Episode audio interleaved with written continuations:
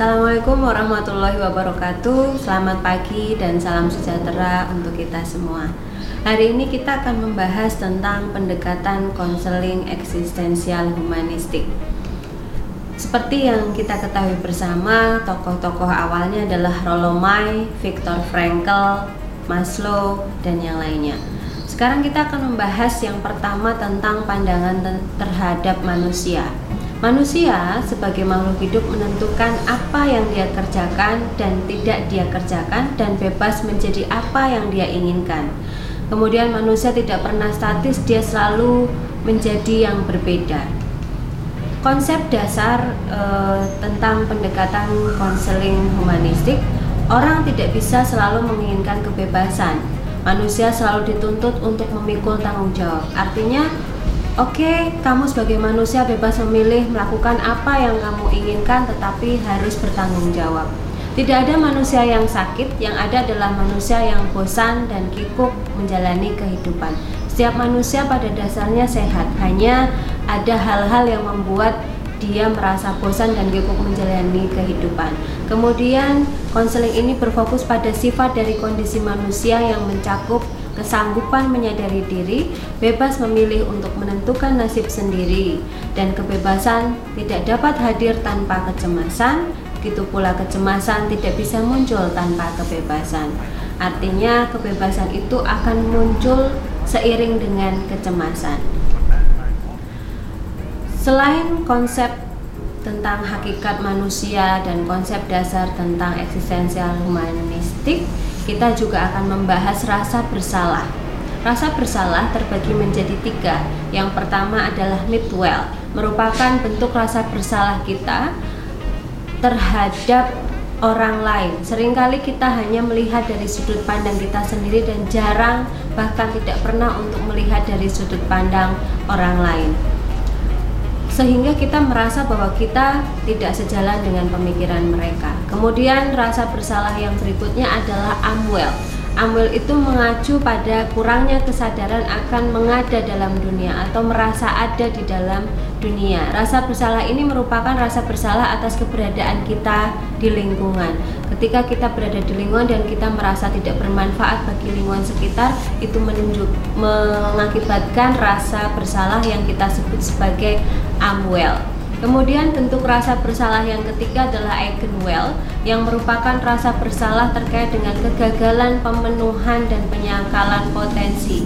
Rasa bersalah ini merupakan kemunculan atas konflik dengan diri kita sendiri. Ketika kita tidak bisa mencapai sesuatu yang menurut kita kita bisa mencapainya tapi kita gagal mencapainya, itu menimbulkan rasa bersalah yang disebut sebagai eigenwell.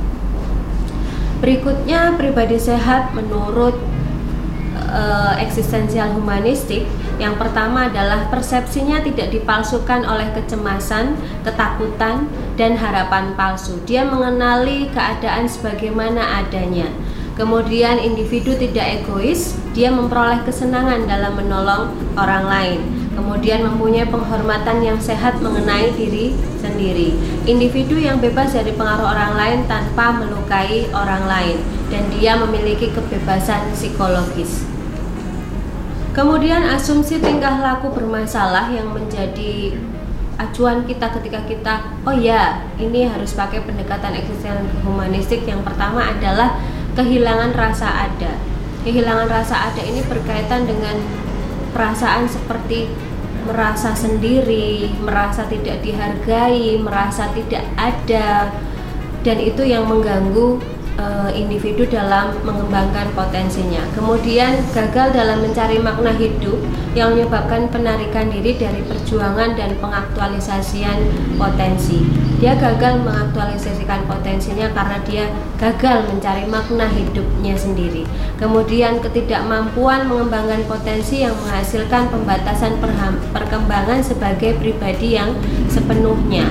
Kemudian dia juga mengalami frustasi batin atau kegagalan untuk menjadi sesuai kemampuannya. Adapun tujuan konseling eksistensial humanistik yang pertama yaitu mengoptimalkan kesadaran individu akan keberadaannya dan menerima keadaan dirinya menurut apa adanya. Jadi bersyukur dengan keadaan yang ada pada dirinya. Kemudian membuat individu menentukan pilihan-pilihan bebas menurut dirinya secara bertanggung jawab. Tujuan konseling di sini adalah membuat orang oke okay, silahkan kamu bebas memilih tetapi bebas e, bebas di sini adalah bebas yang bertanggung jawab. Kemudian mengembangkan aktualisasi diri secara optimal. Aktualisasi diri ini merupakan sebuah keadaan di mana seseorang telah mencapai dirinya sendiri dan mencapai apa yang diinginkan, mengerjakan sesuatu yang disukainya dan dia bahagia.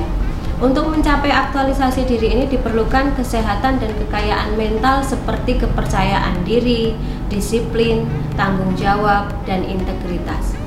Kemudian karakteristik konselor yang e, menjadi konselor eksistensial humanistik yang pertama adalah menekankan kesejatian konselor altruistik yang kita kedepankan kemudian pemahaman pada kondisi konseli sebagai individu yang unik menekankan pada hubungan pribadi, kemudian memberikan model sebagai individu yang sehat dan memberikan pengalaman. Adapun kelemahan dari eksistensial humanistik yang pertama adalah tidak ada pernyataan sistemik mengenai prinsip dan praktek konseling, kemudian lemah dalam metodologi. Kelebihannya tidak mengecilkan manusia menjadi kumpulan naluri ataupun hasil pengkondisian, penekanan kualitas manusia kepada manusia dalam hubungan konseling jadi penekanannya pada hubungan konseling tidak pada teknik konseling. Penekanan pada kebebasan tanggung jawab dan kesanggupan individu untuk merancang ulang kehidupannya melalui tindakan memilih dengan kesadaran. Kemudian pribadi manusia menjadi fokus sentral secara berkesinambungan dalam mengaktualisasikan potensi yang dimiliki. Ada beberapa pesan terkait eksistensial humanistik yang mungkin bisa diterapkan dalam hidup kita. Yang pertama adalah hidupmu ada di tanganmu bahwa segala pilihan dalam kehidupanmu itu ada di tanganmu asal kamu bertanggung jawab. Kemudian tidak peduli betapapun gelapnya masa lalumu masa depanmu masih suci. Berikutnya jangan memandang remeh seseorang karena masa lalu dan lingkungannya karena bunga teratai tetap mekar cantik meski tinggal di air yang kotor dan setiap orang memiliki kesempatan yang sama untuk berubah menjadi lebih baik. Terima kasih.